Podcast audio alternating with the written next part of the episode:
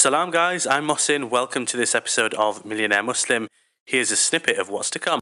Artificial intelligence, it can give us the answers to questions we never knew were possible. It can show us points of connection that we never knew existed. It is the most incredible, powerful tool that we have at the moment. And there's a lot of people who think the world's first trillionaire will be an AI trillionaire. I mean, do we need a trillionaire? I don't think we do, but you know, this is the world that we live in. Before we get into this episode, we just wanted to spend a few seconds telling you about Islamic Finance Guru, or IFG for short. Mohsin and I co founded IFG in 2015 because we couldn't find content about personal finance and Islamic finance for Muslims like you and I. Nowadays, Alhamdulillah, we reach an audience of hundreds of thousands, and our goal is to keep providing great content to help you guys. So, if you're looking for halal investments and Islamic mortgages or startup funding, check us out at IslamicFinanceGuru.com. And if you want to get in touch with us directly, you can get me on Mohsin at IslamicFinanceGuru.com and you can get Ibrahim on Ibrahim at IslamicFinanceGuru.com. Enjoy the episode. At IFG, we really value someone trying to run a halal business without dealing in riba. And we love it when Muslims bring something innovative to the table.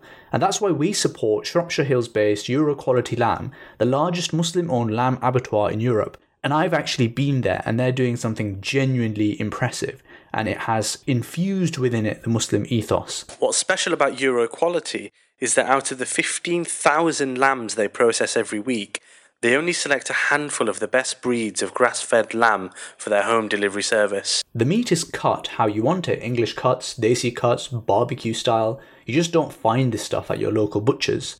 So order online at euroqualitylambs.co.uk forward slash shop and reference Islamic Finance Guru to get yourself a free masala marinade worth £4.50 and a YouTube recipe Hijri calendar worth £5. Terms and conditions apply. Assalamu alaikum. Welcome to the Millionaire Muslim podcast. Omar Latif of We Are Asif. We were introduced by Bilal of Social Lipstick, who's a mutual friend of ours, and we met a few weeks back and had a really interesting conversation about about you, about your startup, which is We Are Asif. And yeah, I thought it'd be really interesting for our audience to to hear from you, Omar. So why don't we start briefly with what you know? What is We Are Asif? What is it all about? So We Are Asif is a mental health technology startup. Um, it's backed by ten years worth of research, which I've personally done. So I've spoken to over three thousand people who've either tried to take their own life or suffer from depression, anxiety. Um, to describe the main app, it's a digital community, peer to peer support. It's a community it has tools in there to help people with their mental health, from behavioral change tools, gratitude tools, gamification, so games help you relieve your stress and anxiety, amongst other things. Now, my background's AI, so underneath the platform we are building is an algorithm that uses voice recognition, neural networking, natural language processing, and a few other tools to track a user and then to look out for any anomalies in behavior the idea is once we've got enough data um, in two years' time, inshallah, that it will be able to predict patterns. Wow. So that's the main app in a nutshell. We've talked about this a few times. I'm always overwhelmed by exactly what it's doing. Mm. And as I kind of understand it in a nutshell, it's basically the ability to predict micro changes in people's behavior in order to kind of stem a kind of uh, downward spiral in, in mental health. Is that accurate? Yes, that is accurate. I mean, when the company launches, it's not going to be as accurate as it will be in inshallah a year or two. With something like this, it's all about the more data we get, the more we can build it, the more we can analyze and keep working with individuals and groups. In a nutshell, is what it does. Brilliant. And how long have you been working on this? Because I can't imagine that this is something that you just kind of rock up and start doing overnight. Do you know what? That's a great question. It's been a labour of love. Um, the company was incorporated at the beginning of the year. We received our first investment a few months later but the story goes way back to 2010. That's roughly when I started doing the mental health research, which all stemmed from a friend of mine who lost his life to suicide, and it was me that found him. So that was the beginning of the story of We Are Asif. Wow. And then the algorithm. There's actually a funny story about the algorithm. The algorithm was actually born from complete narcissistic purposes. And I mean that in, you know, I know this is a Muslim podcast and we shouldn't be talking about that, but it was literally to show off to my friends that's how it started life. And um, it was originally just a voice recognition tool, and it was just based on my voice. So it was a piece of code that would track the baseline of my voice. It would look out for anomalies in my pitch, and then it would play me music to counterbalance that. So in layman's terms, if I was feeling annoyed, it'd play me relaxed music. If I Wow. was feeling And it picks that up automatically, does it? it would pick it up automatically through my phone, but there was no science involved in it. It was just a bit of code to see if I could do it, then to show up to my friends. But as things started to progress with the concept or the idea of We Are Asif, this algorithm as well started to snowball. Hmm. And it was three years ago that I left my uh, full time job to pursue this. I've spent a lot of time researching and working with various cohorts. So it's a little bit of a different story to startups in that I took a bit of a gamble and I just knew that I had to do something with this because I was sitting on technology, I was sitting on research that could go somewhere. For me, this was a labor of love and it was something that I was very passionate about. Yeah. I would not recommend to do what I did to anyone. do not do it. Don't do it. Don't do it. I mean, we've talked about this a few times, Omar, and it's probably an interesting area to delve into now. A lot of our audience are people that they want to do startups or they are doing startups. You know, they might be looking for investment or, you know, like me a few months ago, might be in a full time job and looking to quit their job. Mm. I mean, we've talked extensively about this. The audience probably know a lot of my views on this, but what would your advice be to anyone that's listening that is either thinking about doing a startup, um, whether that's kind of idea stage or whether it's actually a bit more advanced than that, what are your general thoughts and advice that you give to people? Because I'm sure you get a lot of people approaching you as well. Yeah, I, I do get quite a few people approaching me, asking me to advise them on the tech side or just to be on their board of advisors because it will help with the credibility of what they're doing. Well, honestly, I always say to people with a startup, don't do it.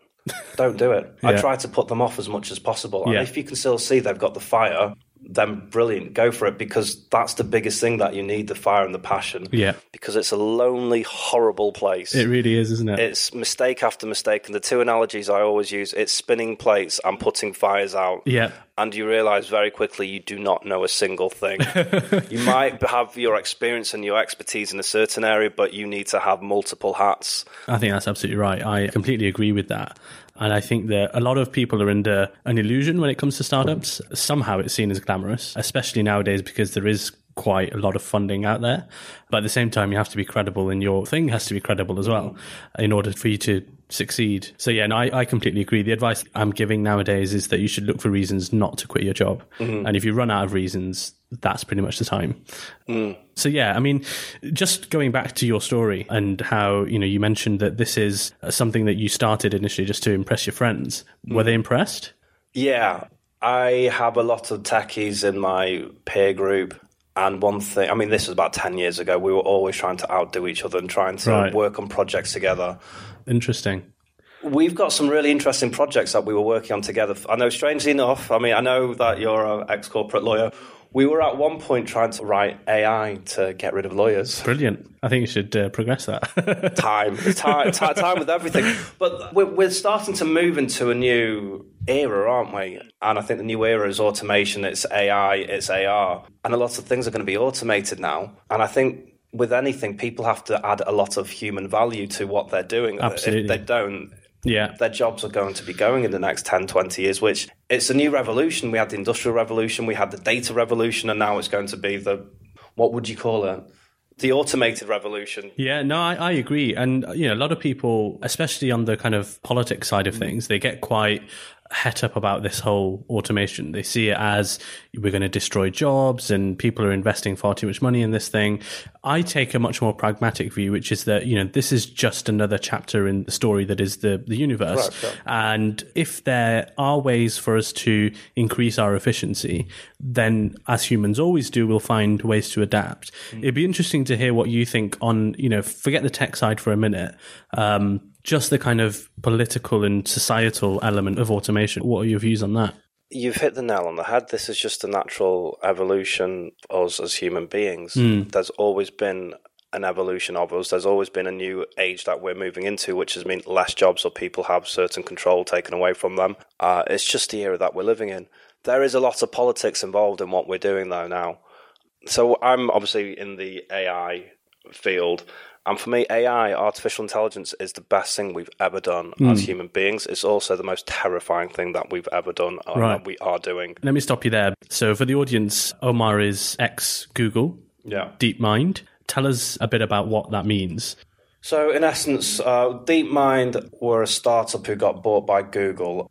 I compare them to NASA in the tech- technology side of things. They've done one of the most prevalent and important studies, and also one of the most incredible cases, which was the DeepMind AlphaGo project. It's definitely something that people should check out. It's uh, to do with the game Go. Uh, Go, Chinese game, uh, 5,000 years old. It's said to be eight games of chess going on at one time. There's more combinations in Go than there are atoms in the universe. Wow. Just to cut a long story short, because I can go on forever about this. Probably need another podcast for this. Yeah.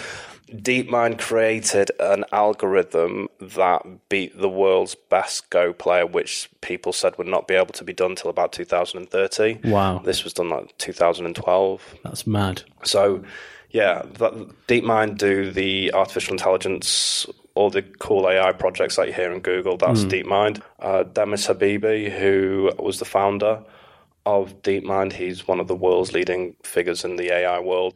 I can imagine. Yeah, yeah, that's my past. I worked for them. I worked for them in uh, London. I also got seconded by Google, so I got to work in Silicon Valley as well.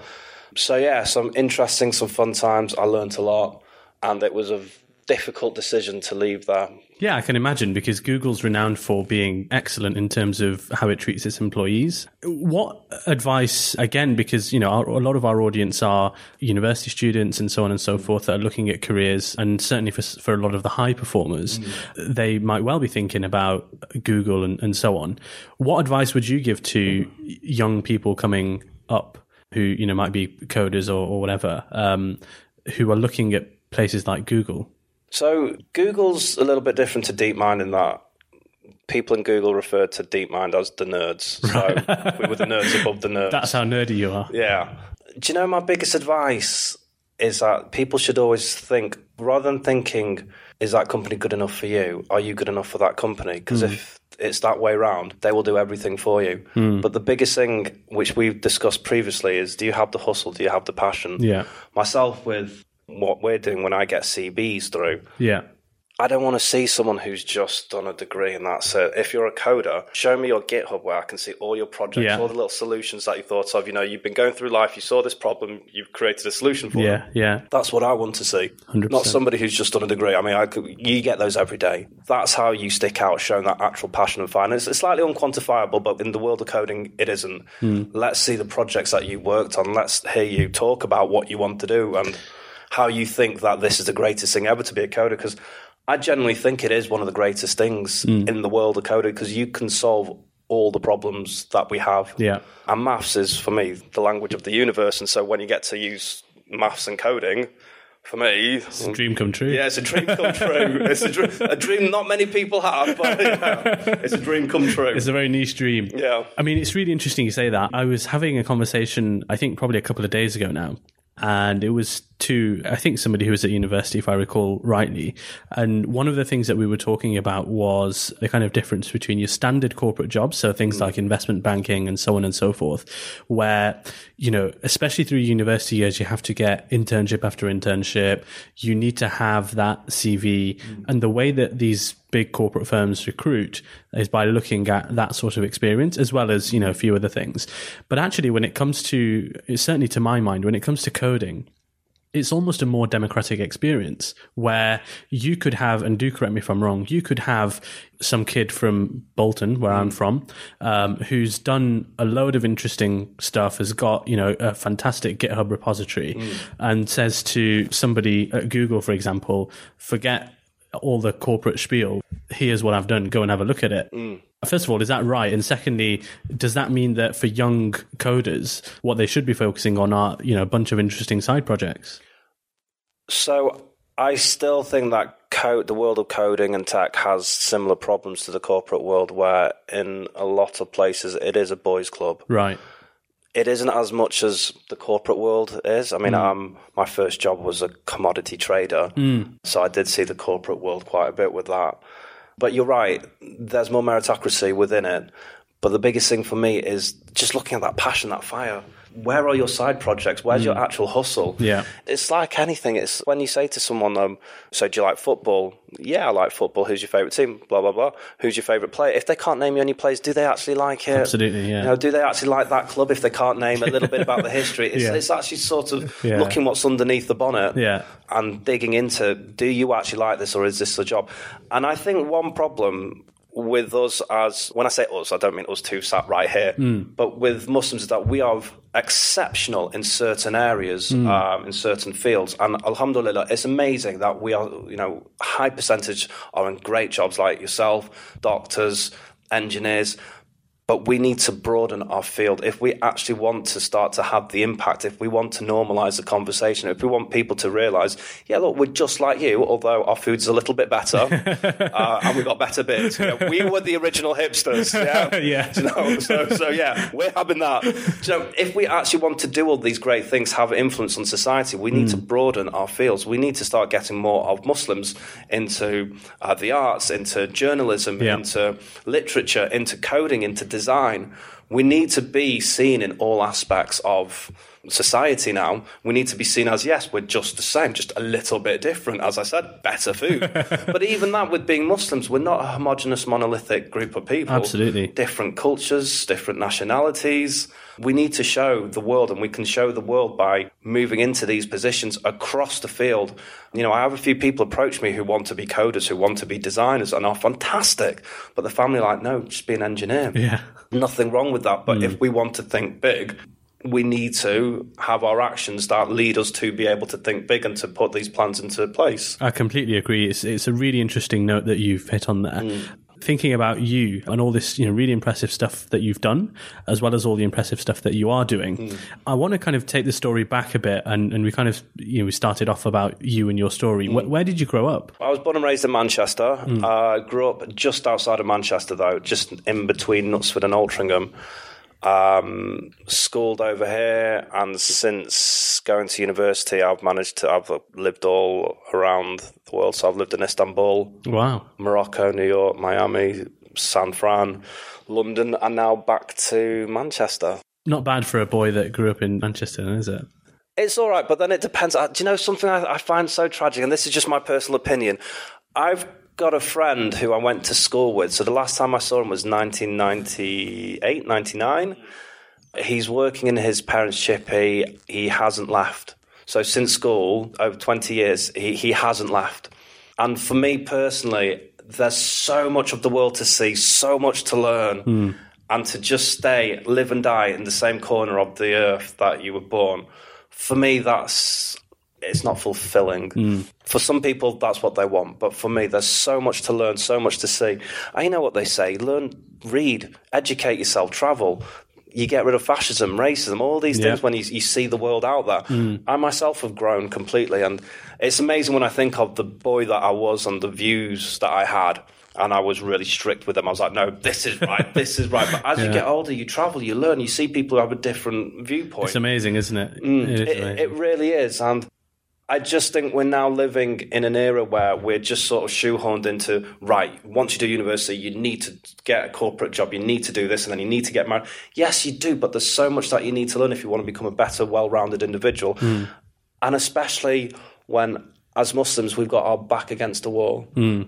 we have a lot more pressure on us than other people. I'm sure a lot of your listeners will feel the same that whenever anything happens, it's always like, oh, so what are your thoughts about this? It's like, bro, I don't even speak for myself. I've got multiple personalities, so I don't speak for 1.3 billion people. Yeah. But, you know, it's in the same way where I always jokingly say that. I just sort of love the fact that white people can do things and it's fine, you know, as in, I'm not saying to my mates, are you going to apologise for Prince Andrew? Are you going to apologise for Jimmy Savile? Yeah. No, that's all of you, isn't it? That's all of you. Yeah. So we we really do have our backs against the walls, and with that, we need to become the people who are the well travelled, the well cultured, the well educated people. Hmm. We have to be the people who can reason, and I find that really difficult to do at times. Yeah. But I just think we've got a certain responsibility, and for us, everything is political because you look at our faces; it's political. Hmm. It's not like someone else can do things and it's fine. There's politics with us Yeah. which is a burden that I know some people don't want, but unfortunately, I just believe that we need to be more than we are. I completely agree. Mm. I completely agree. It's interesting that you know you talked before about the inspiration behind We Are Asif mm. and mental health. Uh, generally is not i mean i confess that i don't particularly understand mental health very well but i think in particular the muslim community uh, and certainly the you know the the asian muslim community doesn't particularly understand mental health very well there is what seems like a dichotomy between islam and mental health mm. um, and I think although the conversation has moved on slightly from that pure dichotomy, I still think, and I'd be interested to hear your thoughts on this because you're somebody that's much more entrenched in the space mm. than I am. Where do you think Muslims are at the moment in that mental health conversation? If you think about the scale of, you know, pure dichotomy, probably where we were about five years ago, um, to, you know, where you think we should be, where do you think we are on that scale at the moment? Things are improving, but you know, until I went through my battles, I was the same as a lot of Asians. I was like, it's fine. Mm. What my dad used to just say to me, just have a paracetamol, and if it's really bad, just have an ibuprofen. and yeah. well, Hasan Minhaj, he, he actually did a program on, on mental health, and he was saying that if when, whenever he was feeling down, his dad just said, "Pray, pray and drink," yeah. which is the typical response you get. But you know so suicide is the biggest killer of men in the UK. Mm. Um, when you break down the groups within that, prison populations, PTSD, then Asians. Asians are the third biggest group of people wow. who take their own lives. Really? But then again, there's a lot of politics and culture that comes into it. Yeah. People don't want it labelled as a suicide. Right. People say it's haram. Yeah. If you're ill, yeah that's another question. You know, it's not something which is done in a straight with your mindset being yeah. congruent with what is right and wrong also the older generation as well. The older generation really suffer from depression. Mm. And they don't know how to vocalize and articulate it. So it's an even bigger problem in our culture because of the stigma, because of what, what is said, because of the cultural implications, the mm. religious implications as well, which when you actually know that, you know, it's not something that you do in a sane way. Yeah. It's yeah, there's a lot of education that needs to happen because there's a lot of help that needs to happen. It's um you know, they say that the average suicide it affects 112 people. So one person takes their life. That's how many the ripple effect is. And within that group of people, that they're 65% more likely to take their own life. Wow. Um, so it's something that needs a lot of education. It needs a lot of shift in mindset. Mm. Um, and you know, inshallah, with what we're doing, I hope we can at least reach out to people and help some people with what we're doing. Absolutely. You mentioned your personal struggles. Mm as far as you're comfortable, maybe explore a bit on that and also how are people supposed to react to the first signs of whether it's depression or some other kind of mental health issue? I mean, I'll give you an example. I had somebody reach out to me yesterday after a post I made on LinkedIn. Mm. And said, look, you know, completely confidentially, I'm suffering from severe depression and, you know, your post really helped me and, and blah, blah, blah. The first thing that struck me was that I didn't know how to react. So, you know, when you think about physical problems, emergencies, we all know that we should know at least a bit of basic first aid. Mm. How are we supposed to react to things like that? Warning signs that we might see in other people. Um, you know, what are those warning signs? How should we react? Well, this is the thing with mental health that everyone is different and it's so multifaceted and multi-layered. Mm. My friend who took his own life, we had one conversation where he said that he was not feeling well and he'd had enough. Oh unbeknown to me, this was something a lot deeper. Yeah. Uh, but no one saw anything coming. And the biggest thing that people can do is just ask people, are you okay? No, mm. are you actually okay? Yeah. Do you want to talk? And it's not about having the answers. It's just about letting people talk and get mm. what they want off out chest, yeah. and off their chest. Yeah, that's the biggest thing we can do, which is actually just speak to people and say, "Are you okay?" No, are you actually okay? What's wrong? Mm. From there, there's a whole load of things they need to do. I mean, we, we have a broken system when it comes to mental health. I know when I first went through my battles, I went to the GP and it took me eight months to get an appointment. Within that time, I'd already tried to take my own life. Wow. So luckily, I'm really crap at trying to take my own life. Alhamdulillah. you know I mean? But you know, it's something that I talk openly about because at the time I didn't know what was going on and mm. I hmm. only saw one way out. But the biggest thing is just stop and speak to people and ask them how they are. Yes, there's a lot of things that need to be done after that, but that's the biggest thing that you can do. You know, as you say, physical health is obvious. Hmm. Mental health isn't. And even from a corporate point of view, from a work point of view, you know, we're 50% more likely to take time off because of mental health. And more money comes out of the economy because of mental health. That's and the physical health. Asian community That, that's just all generally. generally. Hmm. Yeah, I think 97 billion came out of the UK economy because of mental health last year, and 47 was out of the employers' pockets. So it's one of those things. Things are changing, which is good, but we have a broken system as well. The NHS, I think it's wonderful. You know, um, I've had a cousin who passed away in Pakistan recently, and when you look at all the reasons why, if he was in England and they had the NHS, he wouldn't have passed away. We are so lucky to have it. Yes, it's broken. Yes, there's problems on the mental health side. It's it's not as good as we would want it to be, but we have that support. There are so many groups. There's the Samaritans out there. There's Mind. There's Calm. Um, there's Andy's Man Club as well, which is a fantastic initiative. There's so many things that we have out there that we can use, but it is a journey. It's not something that's going to change overnight. And it's something personally that I can say that with people who are suffering, it's not an overnight thing. It does hmm. take time, but there is light at the end of the tunnel. What was your journey like in terms of the road to recovery, and what were the kind of seminal moments to help you? I think trying to take my own life was quite seminal. Yeah. Well, I think it's actually hilarious now. Not to, I mean, this is triggering for some people, but the first time I tried to throw myself underneath a tube, but I completely mistimed it, hit the driver's door. Second time I tried to hang myself, and the hook which I used, which was on the ceiling, the ceiling collapsed when I Oh, God. did so. yeah, I mean, it's a funny story now. I just lay on the floor, just like going, oh, I'm so awful. I can't, I'm so crap. I can't even take my own life. I was there, sat on the floor for three hours, and then I sort of knew I was all right because I ordered a Deliveroo. Mm. I got lamb biryani, so I was like, I think I'm all right now. But you know, not to make light of it, I think it was my friends who also noticed that from somebody who had a certain character that I just couldn't stop crying and I was going through all these things and like my family as well. Hmm. It helped me to open up to a lot of family and friends about a lot of burdens that I had and thoughts that I had. Hmm. But I definitely think the most seminal point within the journey was the second time I tried to take my own life because I knew I couldn't live like this and I had to do things to change. Yeah.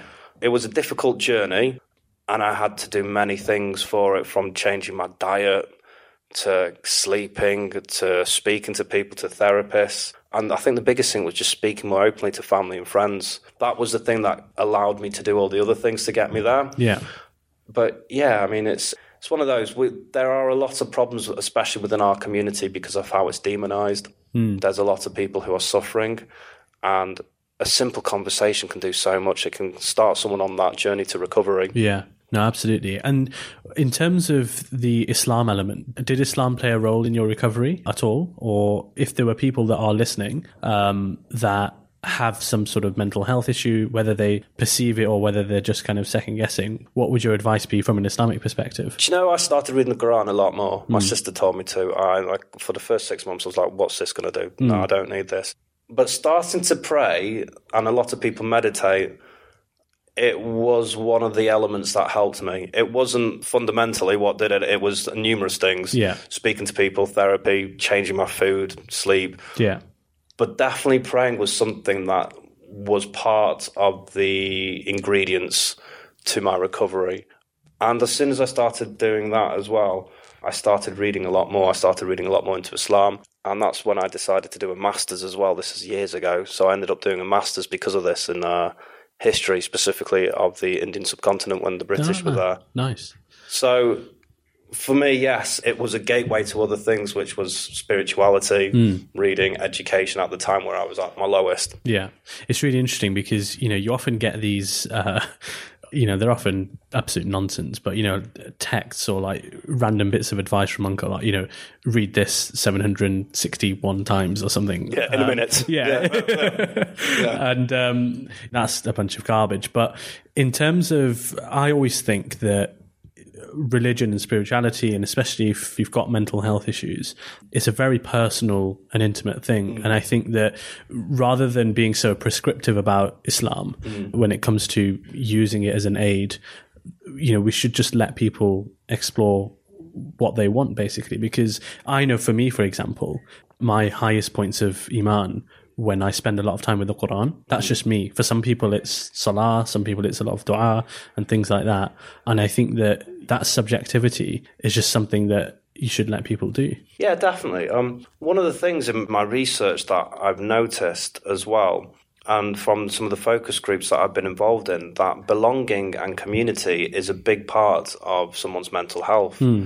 Recently, with some of the research we've been doing, your job, because it gives you purpose, your relationships in terms of family or your partner, and belonging. And what Islam does do, it gives you that community. It helps you to belong to something which feels like bigger than you. Uh, you know, the Ummah, you know, when you go into masjid. And that's a critical thing because communities is what's kept us alive as human beings. And it's one of the things that gives us purpose. But for me, it was slightly different that with all the reading that I was doing and all the Quran as well, it made me want to read more about the history and know the ins and outs. And then it also got me to start studying Islam and when Islam was at the forefront of science. Hmm. And I'm reading all about, you know, the famous mathematicians, Al Khwarizmi, Yeah. the famous Muslim mathematician, and you know, from him the word algebra Indeed, comes yeah. from, which is something which I do. So you know, you know, it did something different to me. Yeah. It got me down that path of actually looking Yeah. at the history, learning more about it. And with the spiritual element side of it, but it was definitely one of the key things, but not the thing, because there's so many things that you need to do. It's multifaceted, it's multi-layered. Yeah, no, absolutely. Um, moving on to the AI side of things, which we mm. touched on briefly, you're somebody that's you know much more savvy on this whole space and much more insightful. What do you think people should be aware of about AI? They're probably not aware of, or you know, some interesting snippet about AI that you know people listening to this podcast can go away and share with people. Firstly, it's not about the robots. The robots, if you speak to anyone from the AI community, as soon as you say robots, they're just like, oh, go away. um, AI is amazing what we can do. And people sort of, I do a lot of talks about AI, about mental health, and there's a lot of philosophy to it. You know, we're talking about the bigger questions of morals v ethics just because we can. Should we be doing this? What are the problems with it? But artificial intelligence, it can give us the answers to questions we never knew were possible. It can show us points of connection that we never knew existed. It is the most incredible, powerful tool that we have at the moment. And there's a lot of people who think the world's first trillionaire will be an AI trillionaire. I mean, do we need a trillionaire? I don't think we do, but you know, this is the world that we live in. Yeah, But the discoveries, what we can do, what we're starting to learn. But then, you know, on, on the flip side, the negateful side of it, that there's an AI race going on at the moment between China, Russia, hmm. and America. It's scary, and it's also this is another reason why we need more people in the world of AI who don't come from the standard background, which is you know white middle class, yeah, that's really interesting that you say that. because the data is written Yeah, by those people. I mean, I'm sure in the corporate world at the moment, diversity is a big word, and I hate that word diversity. I think Riz Ahmed said it really well in one of his interviews. Like diversity, it just feels like the sprinkling of the pepper or the Nando sauce. The main meal is the workforce, and then Yeah. let's put a bit of diversity on it. Yeah. And it does feel like that, but for me, it's all about representation. I mean, as you know, we're, we're a similar age, very young. Um, when we grew up, I don't know if you noticed it, but if we're talking Asians or Muslims, the only Asians or Muslims you ever saw were taxi drivers or they worked in a corner shop. yeah, That was it. And I can talk to you about so many different films that I saw, and those were the only Asians. Asians were always Yeah. portrayed as weak. hundred percent. Yeah, And we've now got to sort of take ownership and we need to control the narrative, which mm. is again why I say we need more Asians in all different fields and Yeah. all different walks of life. Mm. Which film was it? I remember Snatch. Was it Snatch or Lock, Stock and Two Smoking Corner Shop? No, no, that's no. Lock, Stock, that's something completely different. Lock, the the Lock, Stock film. It was a great film. You know, it had lots of different characters from London. The only time you saw Asians, they were all wearing traditional dress, hmm. coming out of a wedding. Yeah. And that's what I think the world saw us at. And it's a case of, you know, that's what we've always been viewed at, but we need to take control of that narrative. We need to get more people into better positions and to, you know, more public life. Hmm. Because it's not about diversity, it's about representation. I want to see people who look like me.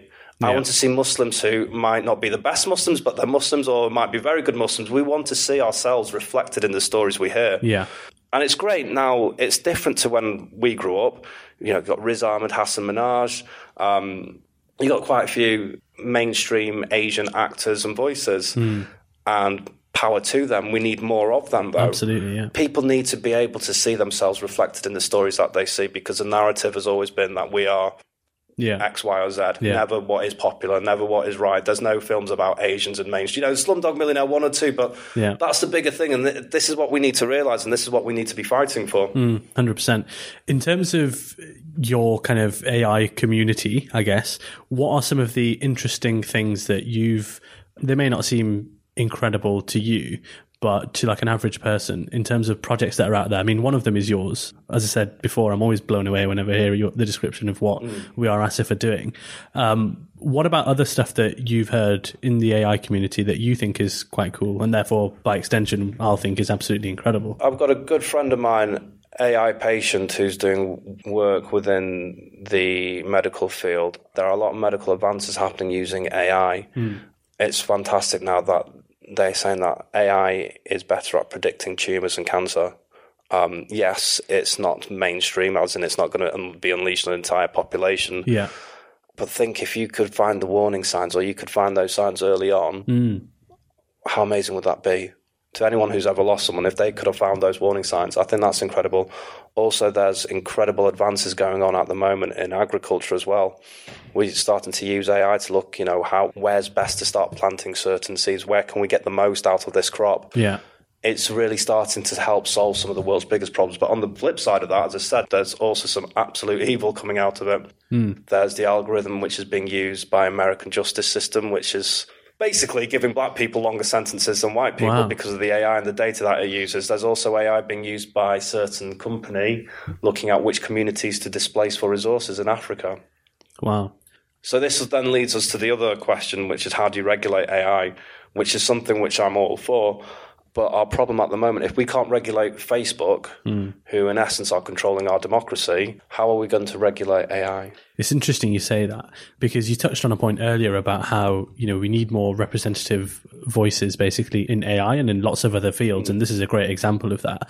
And it seems to me that you said that you're up for regulation in the AI space. Hmm. But when you think about all the problems that are there, I mean, look at Facebook as an example.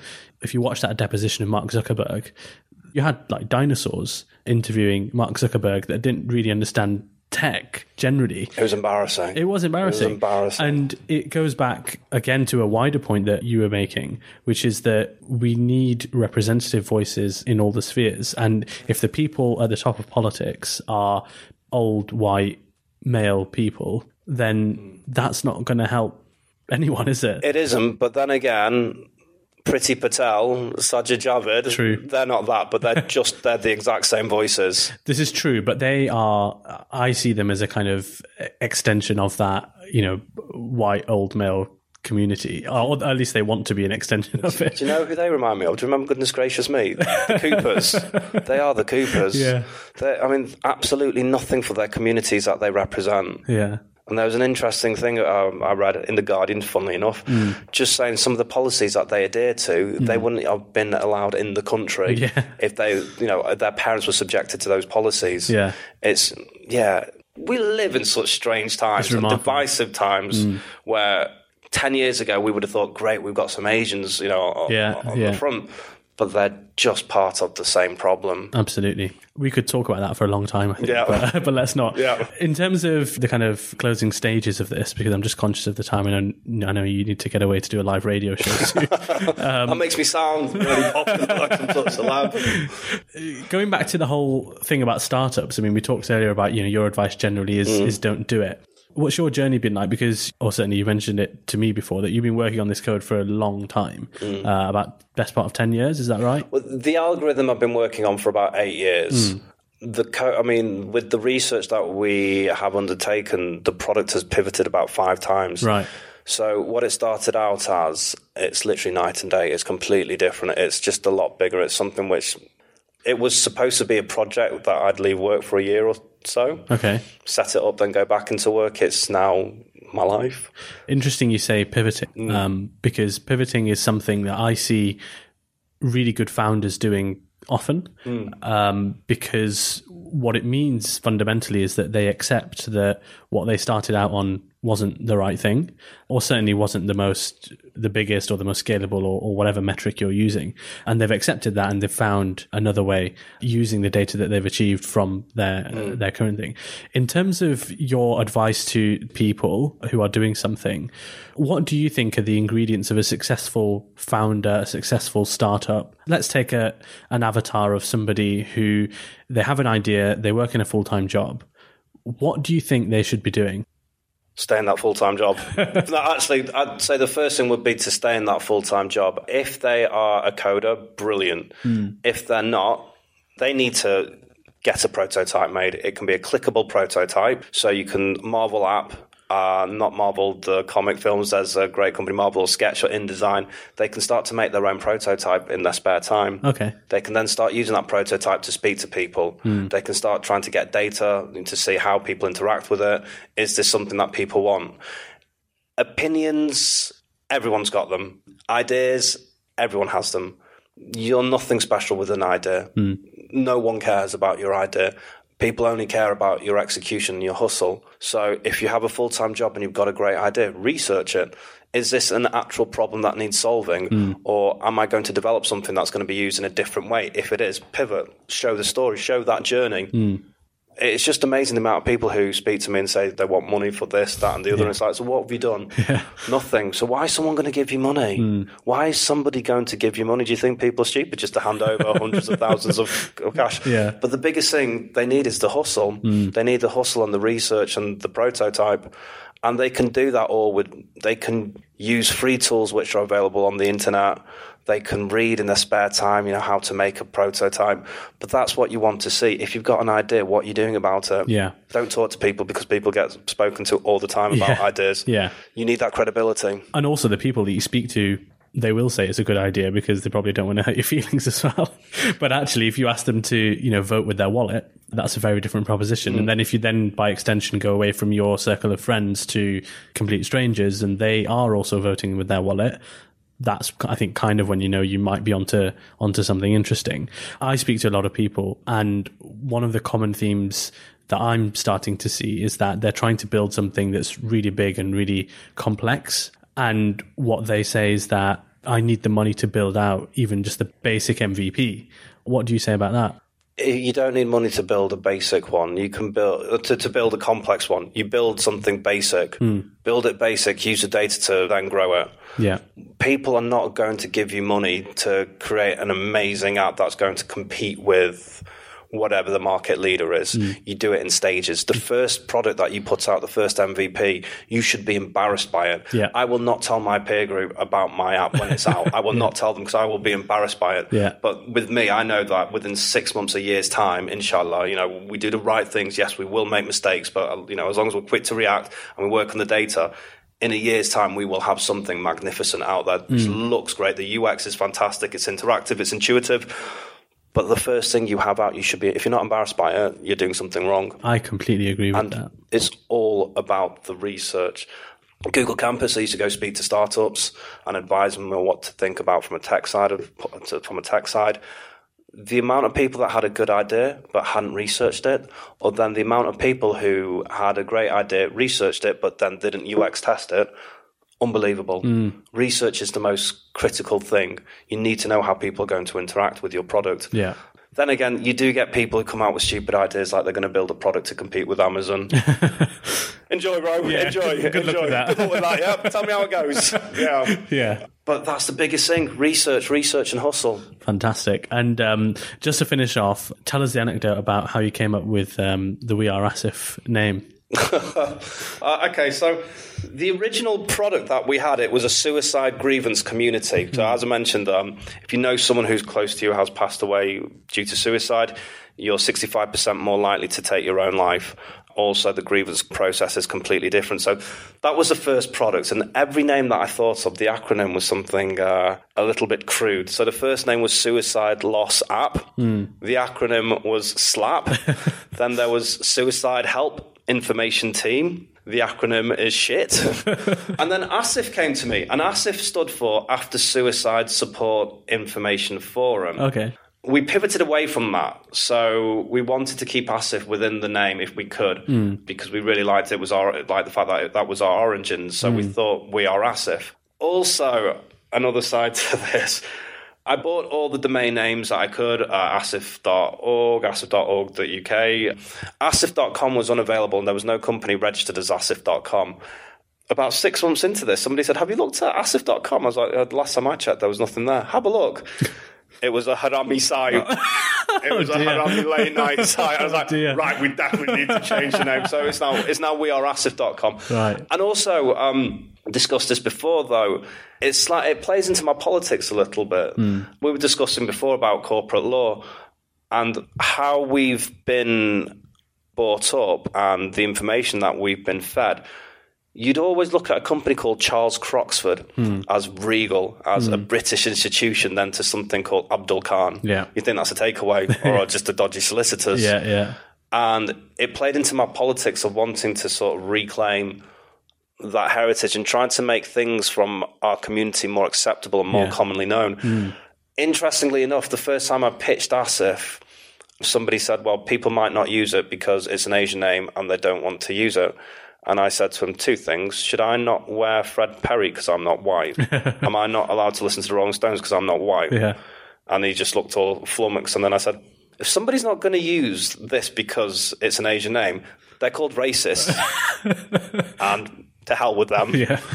But yeah, it's about re- reclamation as well. No, I really like that. So yeah, inshallah. I mean, there's a lot of hard work, a lot of mistakes to be made. But one of the biggest advice that I'd give to anybody looking to start is have the hustle and just be prepared to be humbled. Hmm. I thought I knew what I was doing. I literally, I've made so many mistakes and I've had to learn quickly. Yeah. Um, I've changed a lot. I've grown up a lot. My style of doing things has changed because it's become more accepting rather than in this viewpoint of everyone has to be at this certain standard, this certain level. It really humbles you. And the thing is, if you want to do anything that makes a difference, you're going to be stressed. You're going to have to make a lot of sacrifices. But Yeah. We now live in an age where people can grow up with a mobile phone in one hand and a laptop in another hand. You've got access to all this information. When we wanted to learn something, we had to go to the library and flick through encyclopedias Absolutely. and books. there is so much possibility out there, but there has to be sacrifice if you want to do something that's going to do that, that's going to make a difference. Fantastic. Well, on that note, you know, it's been really, really interesting to hear all your insights, Omar. And um, I really hope that We Are Asif does incredibly well, as I'm sure it will, inshallah. And uh, yeah, next time we have you on, inshallah, we'll be talking about all the progress you've made, inshallah. Inshallah, definitely. Thank you. Thank you for having me. I've really enjoyed this as well. All right, take care. Thank. Assalamu alaikum wa rahmatullah. If you got this far, you must have enjoyed the podcast, which means you'll definitely love our other episodes and other content we produce as well, inshallah. Be sure to check out the website, IslamicFinanceGuru.com, as well as our YouTube channel and social media. Until next time, Assalamu alaikum.